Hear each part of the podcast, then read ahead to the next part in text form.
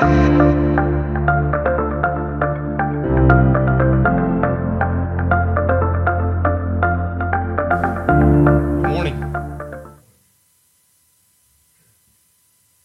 just in case you're not already there, please do go ahead and go to Exodus chapters 1 and 2, please. Second book of the Bible, Genesis and then Exodus. As Pastor Ray was just reading, Exodus chapters 1 and 2. We do have these books available, by the way. Let me just say that very quickly. Praying the Bible by Don Whitney. We were looking at this for about a month or so on Wednesday evenings. You can see me if you want one of these books. We've got plenty, or you can grab one out of the bag up here. I think it'll be an encouragement to you. Simple, but in some ways profound book. So this morning, let's think about this title. So, what happened after Joseph? Providence and the Exodus. Providence and the Exodus. So, what happened after Joseph? Exodus chapter 1 and chapter 2 through verse 10. Now, Pastor Ray read Exodus 2 1 through 10. If you'll glance back with me at chapter 1 and let me read for now, verse 15, beginning at verse 15 of Exodus chapter 1. And we have a feast, as we always do, in the Word of God this morning. Exodus chapter 1, verse 15, brothers and sisters, says Then the king of Egypt said to the Hebrew midwives, one of whom was named Shiphrah and the other Puah, When you serve as midwife to the Hebrew women and see them on the birth stool, if it is a son, you shall kill him. But if it is a daughter, she shall live. But, in verse 17 of Exodus 1, but the midwives, what? Feared God and did not do as the king of Egypt commanded them, but let the male children live. So the king of Egypt called the midwives and said to them, Why have you done this? And let the male children live. The midwives said to Pharaoh, Because the Hebrew women are not like the Egyptian women, for they are vigorous and give birth before the midwife comes to them. So God dealt well with the midwives. And the people multiplied and grew very strong. And because the midwives feared God, he gave them families. Then Pharaoh commanded all his people, verse 22, every son that is born to the Hebrews you shall cast into the Nile This verse makes us think of Matthew chapter 2. But you shall let every daughter live. This is the word of the Lord. Let us pray together. Would you join me in prayer? Take a very brief moment of silence. Maybe we could use that for a brief time of confession of sin or just to pray for the preaching of the word. Let's pray.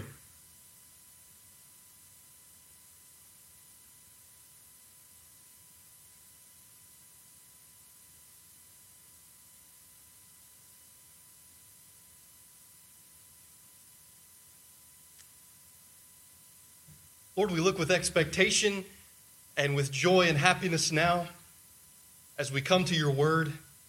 We pray, as the hymn says, that you would speak, O Lord, speak to us through your word.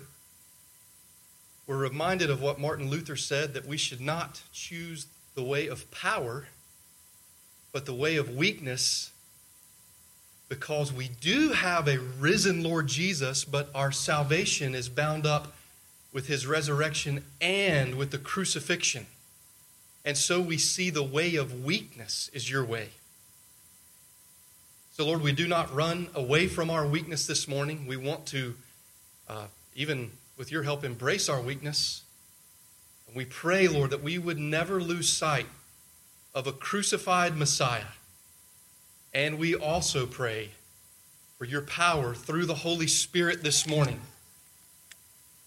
Come and do what I cannot do at all, Lord, what you alone can do. And we pray in Jesus' name. Amen. Therefore, holy brothers, you who share in a heavenly calling, consider Jesus. Say that again. Therefore, holy brothers, you who share in a heavenly calling, consider Jesus, the apostle and high priest of our confession, who was faithful to him who appointed him, just as Moses also was faithful in all God's house. Hebrews 3. For Jesus has been counted worthy of more glory than Moses as much more glory as the builder of a house has more honor than the house itself. For every house is built by someone, but the builder of all things is God. Now, Moses was faithful in all God's house as a servant to testify to the things that were to be spoken later, but Christ is faithful over God's house as a son. And we are his house if indeed we hold fast our, conf- our confidence and our boasting in our hope. Can we disobey the authorities? Don't answer out loud, but do answer. Specifically, you know, I'm, I'm talking about as Christians. Can we as Christians disobey the authorities? With your place uh, in Exodus, keep your place in Exodus. Please look with me in the book of Acts. Book of Acts, chapter 7.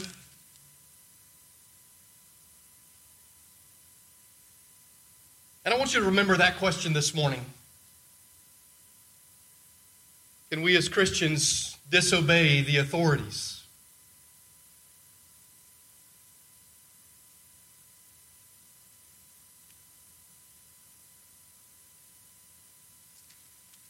Acts chapter 7, verse 17 says this Acts 7 17.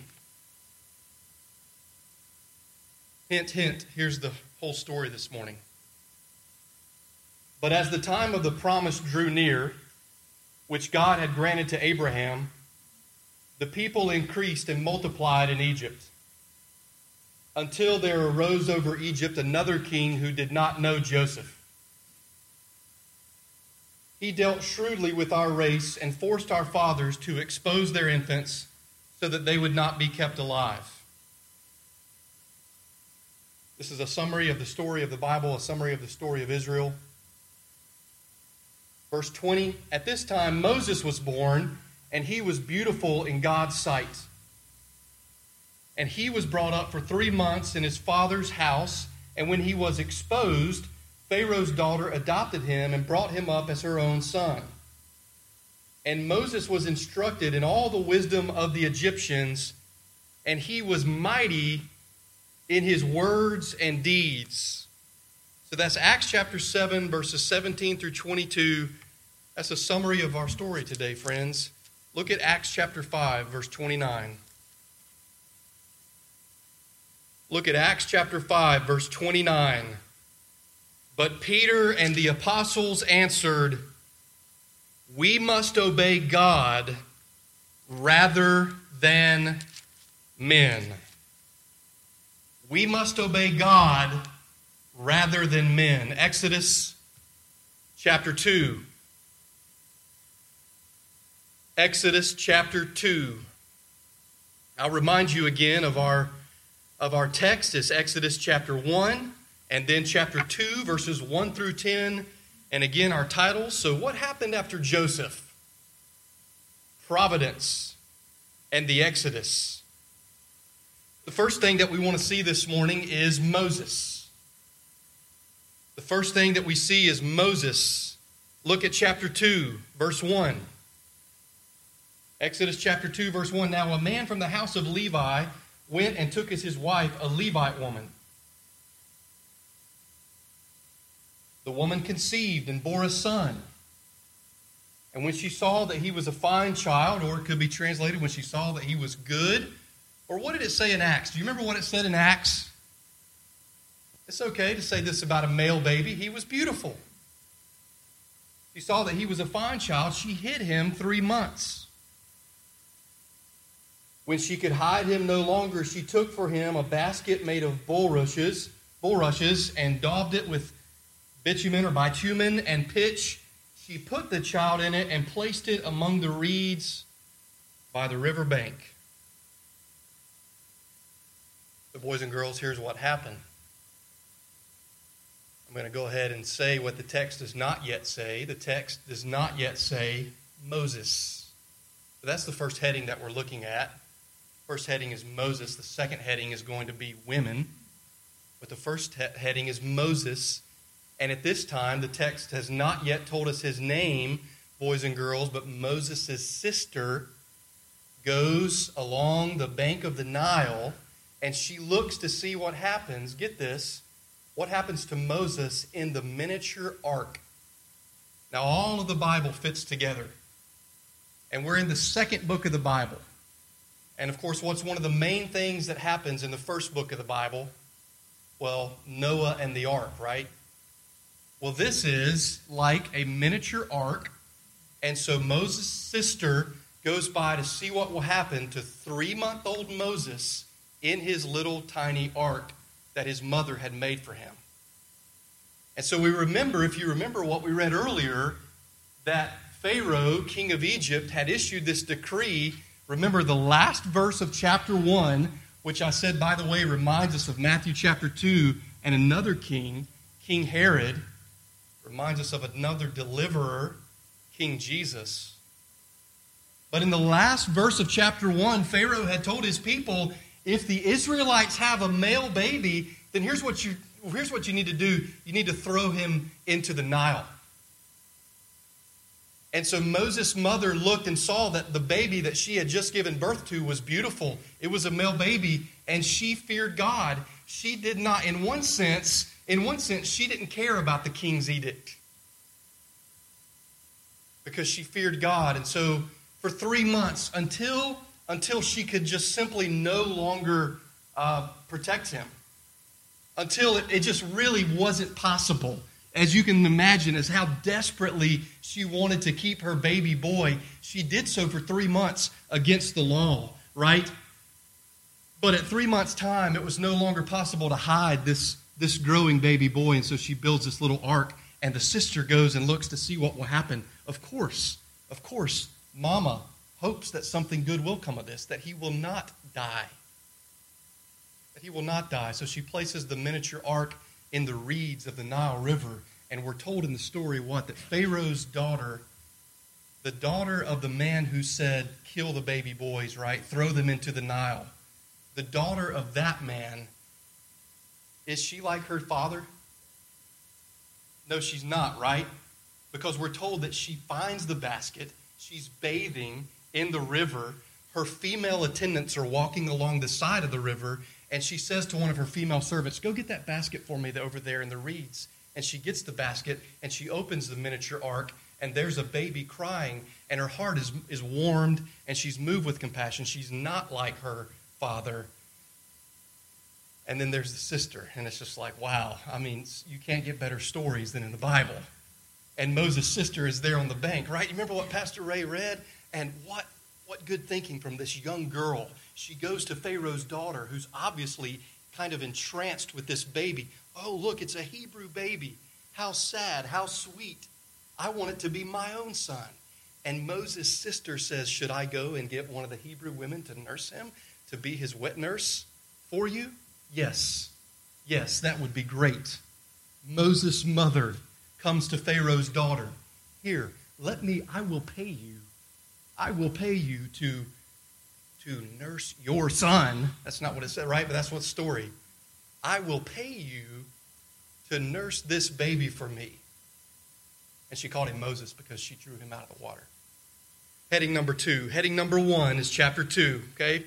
Chapter two, Moses. Heading number two is women.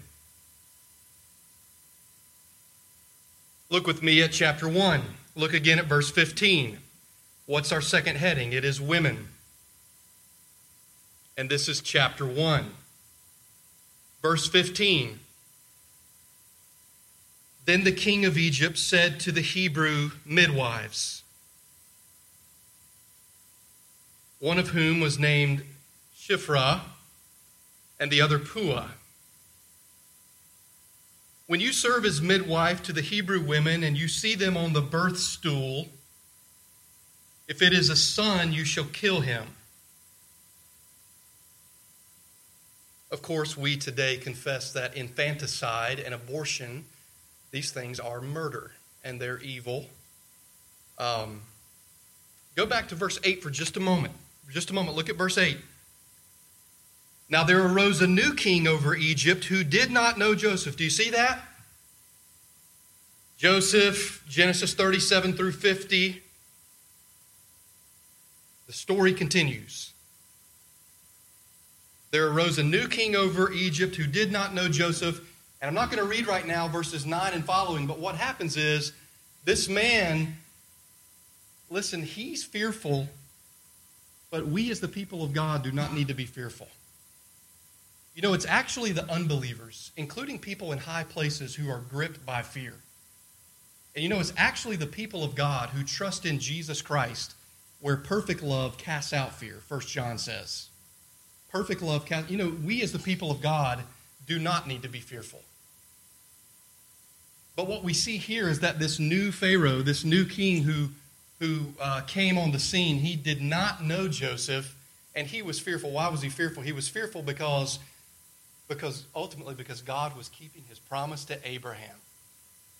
God was keeping his promise. What do I mean? God was granting them in, numerous, multiple descendants. So the people of Israel were multiplying like grasshoppers. Right? You know, so people say that, you know, there's been an uptick in babies ever since COVID and because of COVID. Well, whatever it is, it's, it's the providence of God that in Egypt, which is not their promised land, the people, because of God's promise to Abraham, Genesis chapter 12, were just multiplying and multiplying. And the king of Egypt said, This isn't good. This isn't going to be good. The main thing he was afraid of is that they would leave Egypt. If you read the text, that's the number one thing he's afraid of. But he's also afraid that, man, they're, they're so large. They're going to join with our enemies. They're going to go against us, and then they're going to leave Egypt, and we can't have that. And so he begins to he begins to take these measures, and every measure that he takes, listen to me, because he is going ultimately against the plan of God, it does not work. And the people continue to multiply, even though he continues to try to wipe them out. And so he says to these two women, he says, Here's what I want you to do to the two Hebrew midwives. You know, you, you know, doulas and midwives he says to them when the, when the women, when the Hebrew women are on the birth stool, when it's time, when it's time, you, if it's a male baby, you kill it. Okay, midwives? And they did not do it. They feared the Lord. They feared the Lord. They did not fear the edict of the king. And so, they, what does Pharaoh do, right? He says, Hey, come here. What are you doing? Why are you not killing the male children like I, t- I told you I told you when the Hebrew women are on the birth stool, and if you see that it's a male child, then kill them. Why have you not been doing what I said? I am the king of Egypt, uh, you know, right? Oh, oh, well, Mr. King, we have a perfectly good explanation for you. You see, the, the Hebrew women are not like the Egyptian women. Question Are they telling a bold faced lie? Are they telling the truth? Is it somewhere in between? When they answer to Pharaoh, the king of Egypt, when they say, Oh, well, we can't help it, we can't help it, the Hebrew women, the babies come out like that. They're strong, they're vigorous. They're not like the Egyptian women who watch soap operas all day and need help and need all this. No, they're ready to go. And so by the time we get there, the baby's born. And I guess, I guess what, what it's saying is we would never, you know, commit clear infanticide. I guess is kind of what the implication is and he seems to believe it. And so, and so again, I say, are they telling the truth? Come on, no, no, they're not telling the truth, right? Are they, are they telling a straight up lie? Maybe. Are they telling something in between? Maybe.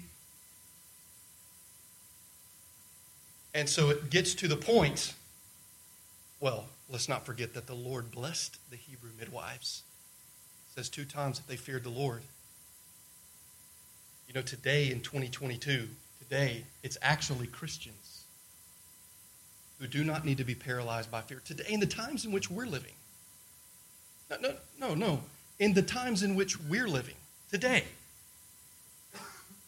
to where if you're a thinking Christian at all, you see, man, things are not going well. Let's be honest.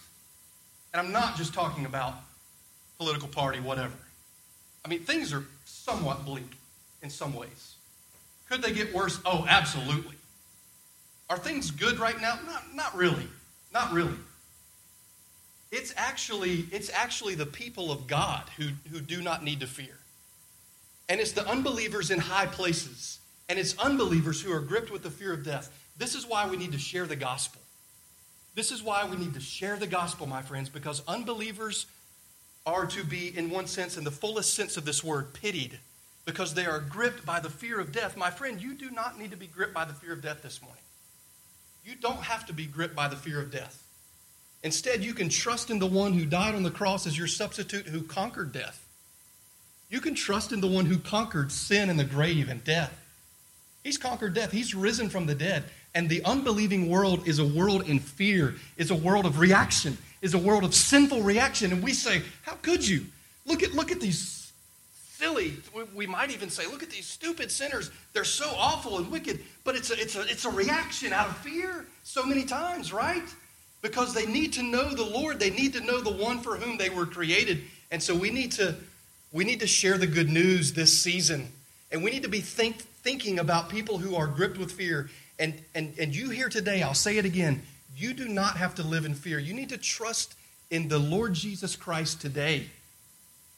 Does that mean if you become a Christian, you'll, you'll never have fear again? No, but the scripture is plain. Perfect love casts out fear. Now, this second heading is women, right? It's women. Why do I say that? Well, again, look at verse 15. The king of Egypt said to the Hebrew midwives, one of whom was named Shiphrah and the other Puah. When you serve as midwife to the Hebrew women, well, there's women as well, right? The Hebrew women who are with child. Verse 17, look, look at the, the example for us today. Consider the example.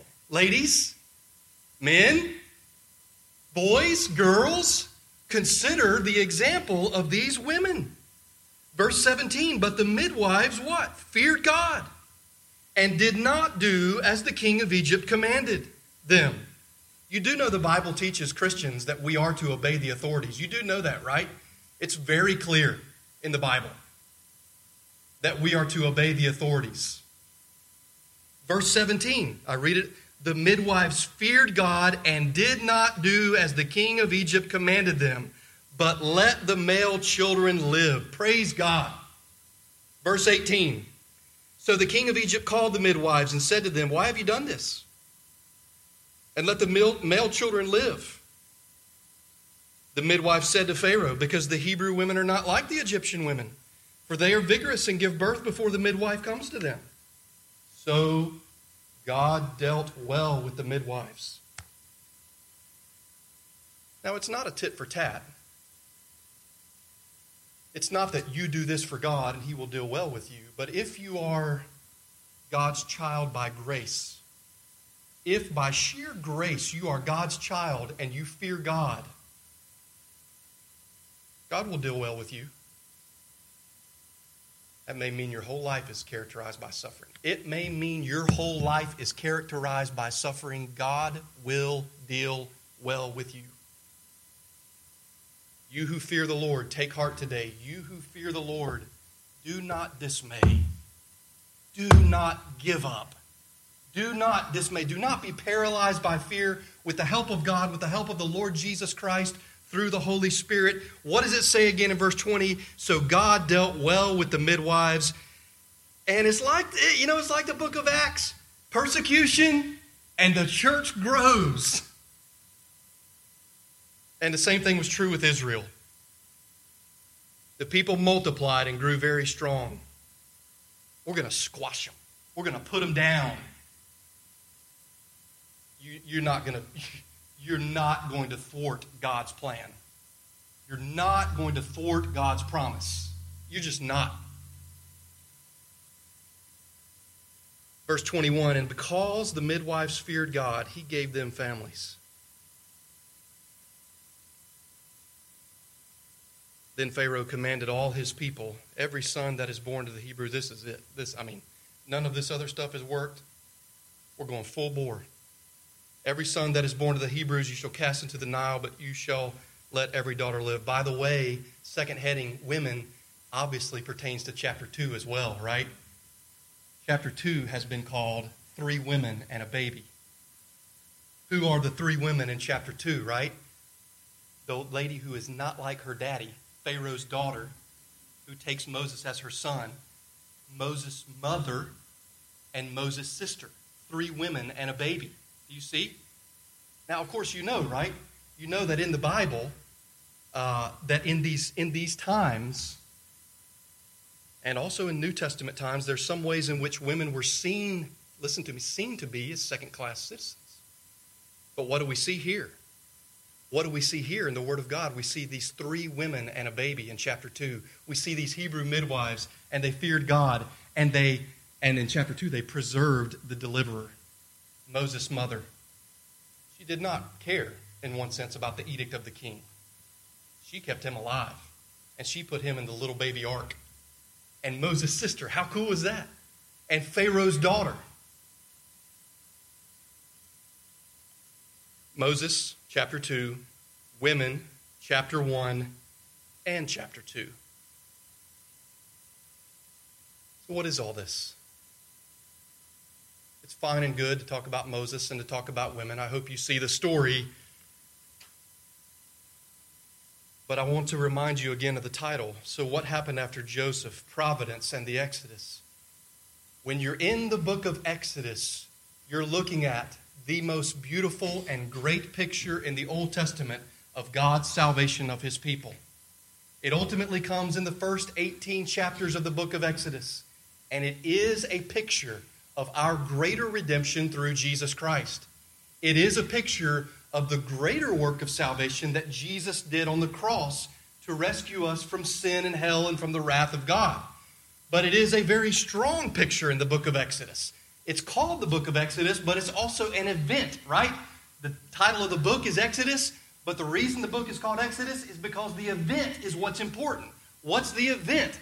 The event is the Exodus. It's when God brought his people out of slavery by the hand of a chosen deliverer and brought them into the promised land to live forever.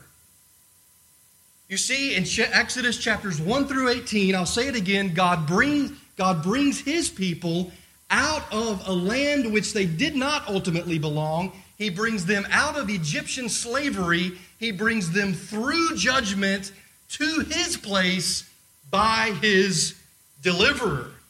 Now, I want you to see the same thing that we see at the end of the book of Genesis. Now, you remember Joseph. What is the book of Genesis? Listen to me. Genesis chapter 50. You remember we're talking about providence. What did Genesis chapter 50 say?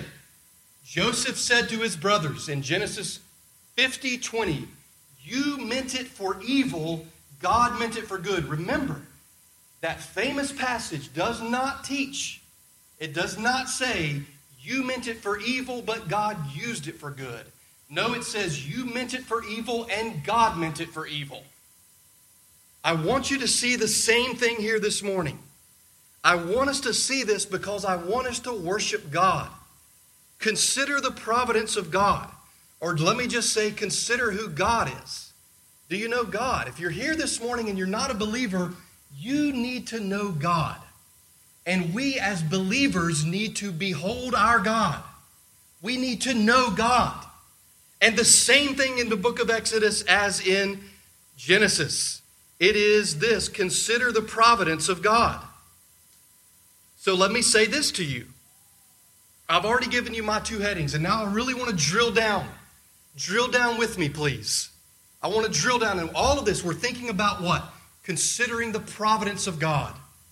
Consider the providence of God and our obedience to authorities. Consider the providence of God and our obedience to authorities.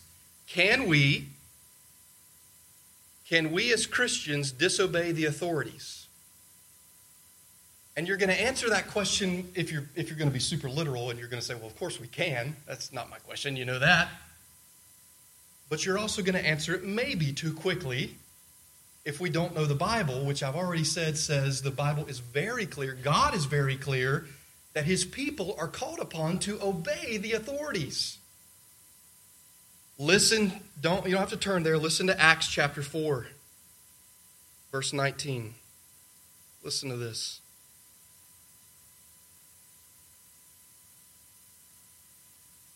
But Peter and John answered them, whether it is right in the sight of God to listen to you rather than to God, you must judge. For we cannot but speak of what we have seen and heard. We cannot but speak of what we have seen and heard. Peter and John answered them, Whether it is right in the sight of God to listen to you rather than to God, you must judge. The question I posed earlier is this Can we disobey the authorities? The answer is yes, sometimes we must disobey the authorities. That's the answer. Yes. Not, listen, not when we just, not when we merely think we, we should or that we can obey the authorities. Of course, you know this. Please hear me. Not when we think we can obey the authorities. When the authorities tell us that we have to obey, disobey an explicit command of Scripture, when the authorities that be in this world, when the authorities that be in this world tell us as God's people that we must disobey an explicit command of Scripture, then what we actually must do is to obey God. So it's not so much saying, it's not so much, hey, the pastor said today we can sometimes disobey authority. It's how, is how much do the people of God think about, man, I want my whole life to be one of obedience to God. You see, it's the positive. We always must obey God. That's the thing. We always must obey God. When the authorities that be not only tell us that we must disobey an explicit command, a good command of God from Scripture, we must obey God. When they tell us that we must not preach the gospel, we disobey man because we obey God. We obey God rather than man. Again, it's not free license to say, well, you know, I'm, I do not like this policy or I don't like that. The positive thrust is to say, my dear Christian, my dear fellow Christian, is your life oriented through Jesus Christ to say, God, I want to by your help, obey you in everything. You see, God, I want to obey you in everything. So it's really not a, yeah, I get to do this. No, man, that's hard. That's hard. Consider the providence of God and our obedience to His authority. I, I think the main thing in this passage here with the Hebrew midwives, right? okay, chapter 1, 15 through 22, the Hebrew midwives. I think the question of does the scripture allow us to disobey the authority? I think that's pretty easy. We always must obey God. The question that's not as easy is what about the fact that that you know maybe they lied? Those questions are related. Do we always have to obey the authorities? Do we always have to tell the truth? They're related, but they're also different. Do you see?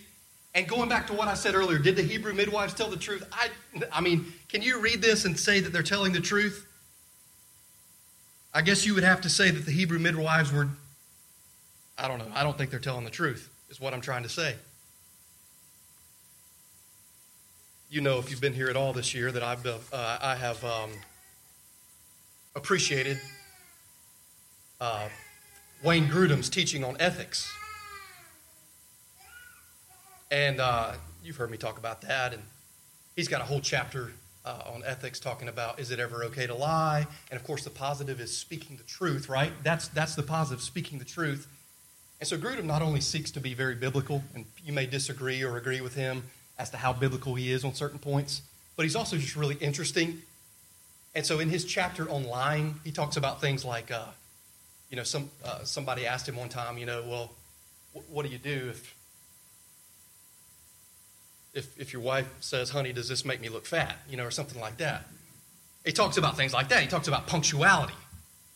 And, and again, the reason I'm talking about this is from the text is because we kind of have to deal with that, right? The Hebrew midwives, I personally don't think they're telling the truth. I really don't think they're halfway telling the truth. I think it's mostly a lie. And so Grudem talks about these very practical issues of lying, like punctuality. He said some people are habitually late. Your friend says, I'll meet you at Starbucks for coffee at 11 a.m. on Thursday. You arrive at 11 and wait, and then he walks in at 11:15 or 11:20 with a quick excuse about heavy traffic or something else. He says, in fact, in one of my classes in a recent term, I had a student like that. He habitually came in five or 10 minutes after the class had started. I spoke privately to him about it with little result. I expect that habit had been built up over decades. I recognize, he says, that the habit of lateness does not fall into the category of a major sin, such as murder, adultery, or perjury, but it still has some significance. If your friend agreed to meet you at Starbucks at 11 a.m. and did not make a reasonable effort to keep his word, this is a failure in his obligation to be truthful in his speech. After a while, people will begin to doubt whether this person is trustworthy. We should imitate God in all that he says. He is trustworthy in all his speech. In addition, in addition, your friend has stolen time from you because if you knew he was going to arrive at 11:20, you would have chosen to do something other than sit at Starbucks and wait for those 20 minutes. In disrespecting your time, your friend did not seem to be following Jesus' teaching you shall love your neighbor as yourself. So again, I just say I find it very interesting. He talks about these practical matters and how you think about whether it be the Ten Commandments or we looked at last week in Colossians chapter 3, do not lie to one another, which goes with this, right? Do not lie to one. You think about all the practical ramifications, and you realize, friend, that your life is lived before God. And you think, oh, come on, man, don't make such a big deal about that. I don't care, man. I don't. You're not going to ruin my day if you're that late to me. The thing is, nobody, nobody considers that you live all of your life before God. Friend, you live all of your life before God. And truth and lying and truth has more to do sometimes, that's just one example, has more to do with what we typically think of. We think of, oh, I, I'm not a liar. Well, maybe, maybe we are. Maybe we need to confess our sins in small ways, which are not so small, right? Because God is holy and we are not. He is holy. And He alone has given the way of salvation. And it's not by our efforts to try to stop lying or to try to be a better person at Starbucks. No, I think the issue is clear in this issue of lying. As one thing that Pastor Ray said when he read this earlier, remember what Pastor Ray said? This is a narrative, which means it's a story, right? Which, which one thing I think that Grudem would say, and I think that I would agree with, is that we don't just look at this text only and say, well, look at there. And so, therefore, I can lie. When the whole scripture is very clear about this subject. The whole scripture is quite plain. And in light of what the whole Bible teaches, in light of that, then we look at these instances.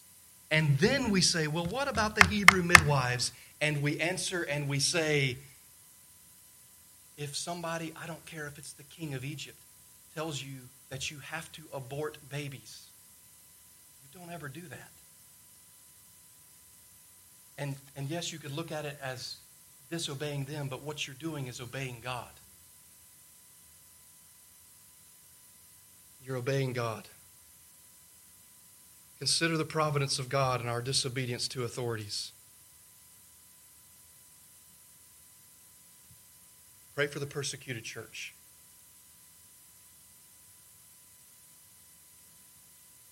Pray for the persecuted church. Look at chapter 1, verse 8.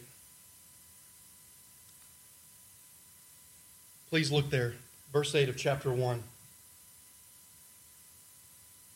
Now there arose a new king over Egypt who did not know Joseph, and he said to his people, Behold, the people of Israel are too many and too mighty for us.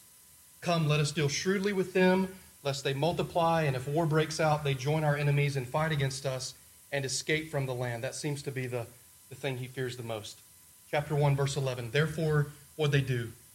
They set taskmasters over them to afflict them with heavy burdens. They built, who's they? That's the people of Israel.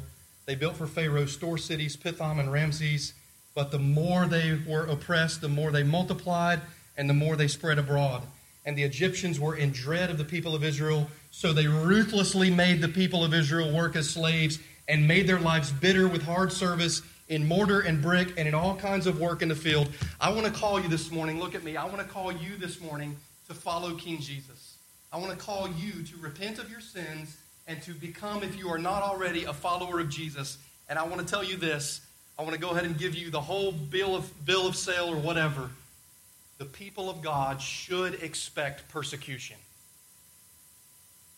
The people of God so listen, not only am I, I am saying pray for the persecuted church, but I could say this morning, pray for the persecuted church, and we not think about ourselves. Pray for the persecuted church and prepare to be the persecuted church. Pray for the persecuted church and know this the people of God should expect persecution. If they hated me, they will hate you. The pe- this chapter 1 is about persecution. Chapter 1 is about persecution. Listen, let me tell you for a brief moment about Gita. Gita has believed in Jesus since she was 11. This is from Voice of the Martyrs. Pat Kime has put Voice of the Martyrs material on the table to the left of the men's room. Gita has believed in Jesus since she was 11, but her parents gave her in marriage to a Hindu man 20 years her senior. She is an active member of a local church despite her husband's opposition. Twice he has destroyed the Bibles given to her by the church, and he has beaten her many times for attending church. Earlier this year, he was so angry that he poured, poured boiled lentil curry on her, burning her leg badly enough that she had to be hospitalized. The local church paid the medical expenses when her husband would not. On August the 8th, this article I'm reading is from November to 24th of this year. On August the 8th, Gita's husband beat her badly, broke her phone, and destroyed her hymn book when he could not find her Bible. She used a neighbor's phone to inform the pastor of her situation, but since then she has been out of communication. The pastor asks for prayer for Gita and her daughters, ages 7 and 5. The title of the article is this you can find it on Voice of the Martyrs Believing Wife Beaten, Burned for Church Attendance. Pray for Gita. She's in Nepal. Pray for the persecuted people of God in Nepal. Pray for the persecuted, or some people call it the suffering church worldwide. Yes, yes, yes, and amen. Suffer with them, protect them as we can. Doesn't mean that we have to be totally passive. No, no. But what I'm also saying to us, based on Exodus chapter 1, based on the people of Israel is that the same thing is true for the people of the true Israel, Jesus Christ. If they hated me, they will hate you. The people of God should expect persecution. Friends, we will suffer.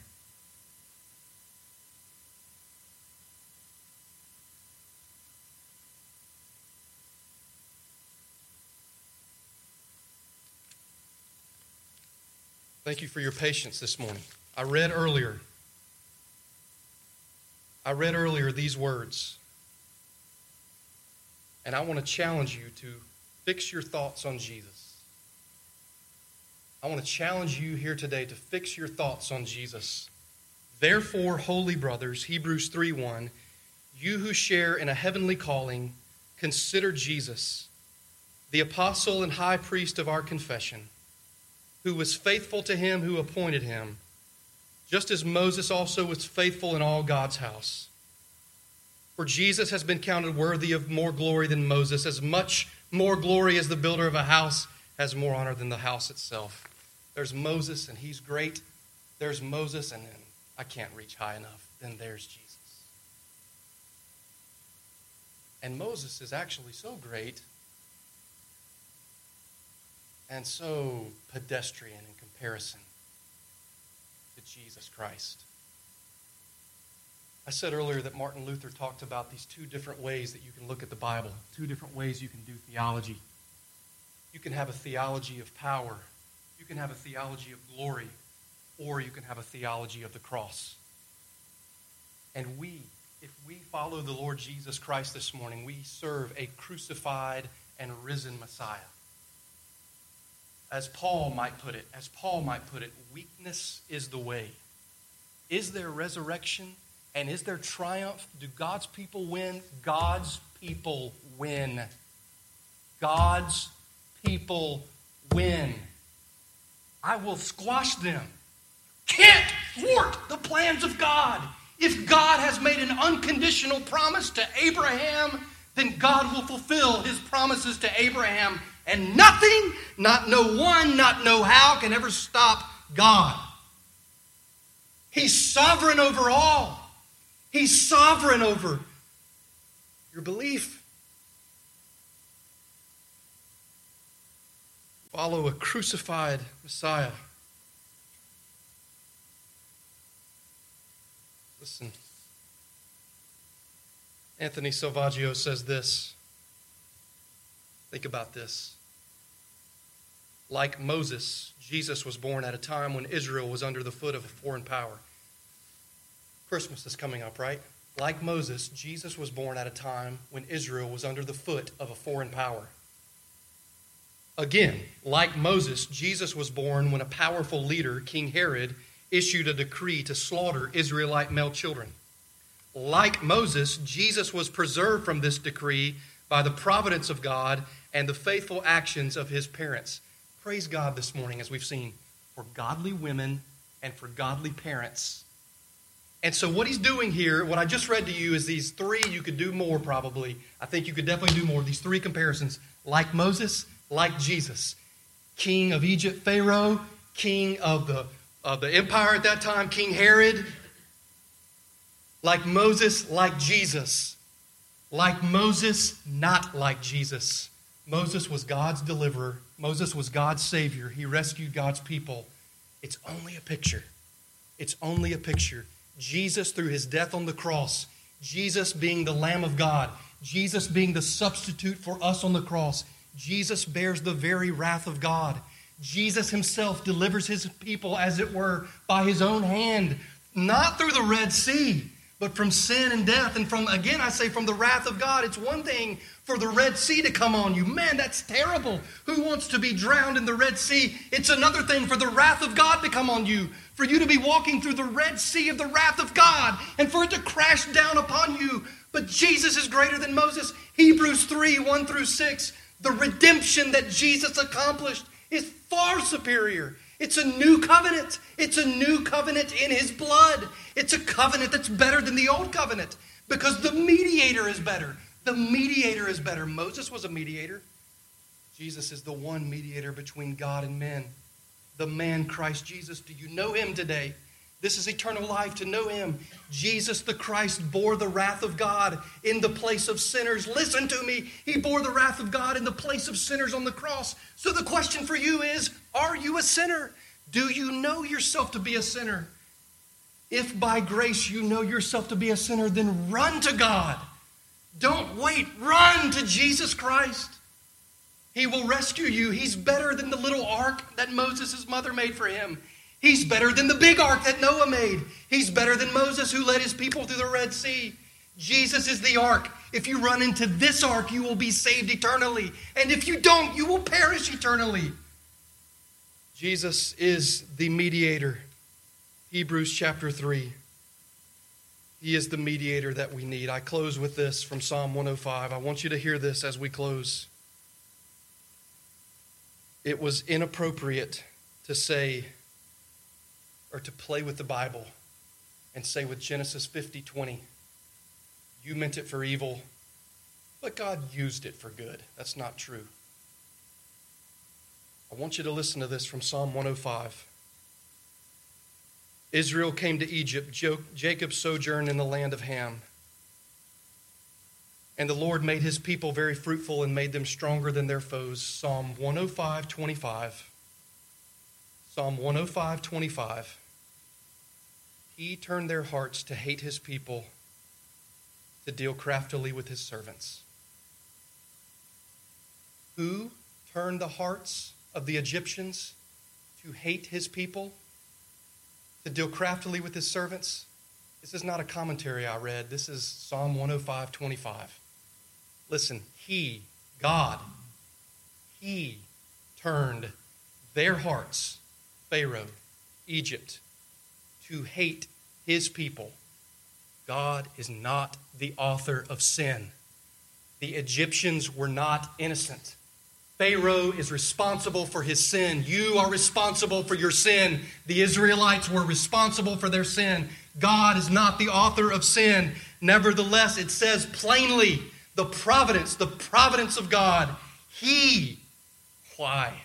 Because he loves his son and because he loves his people and because of Romans 8:28, all things work together for good.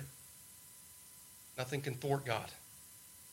He turned their hearts to hate his people to deal craftily with his servants. Oh, no, we would have never chosen that method. For his glory, for the good of his people, for the exaltation of his son. He is over all. Let's pray together.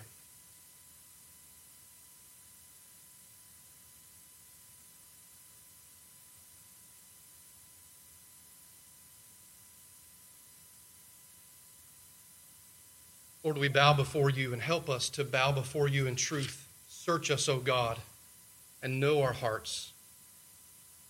Yes, try us and know our anxious thoughts. See if there be any unclean way in us and lead us in the way everlasting.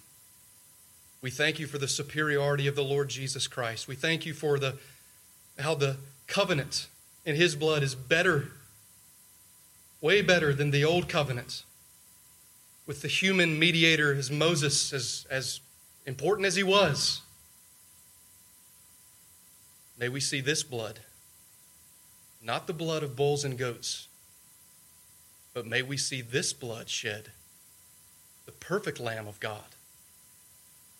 And may we find our salvation in Jesus Christ alone, even today. We pray in his name. Amen.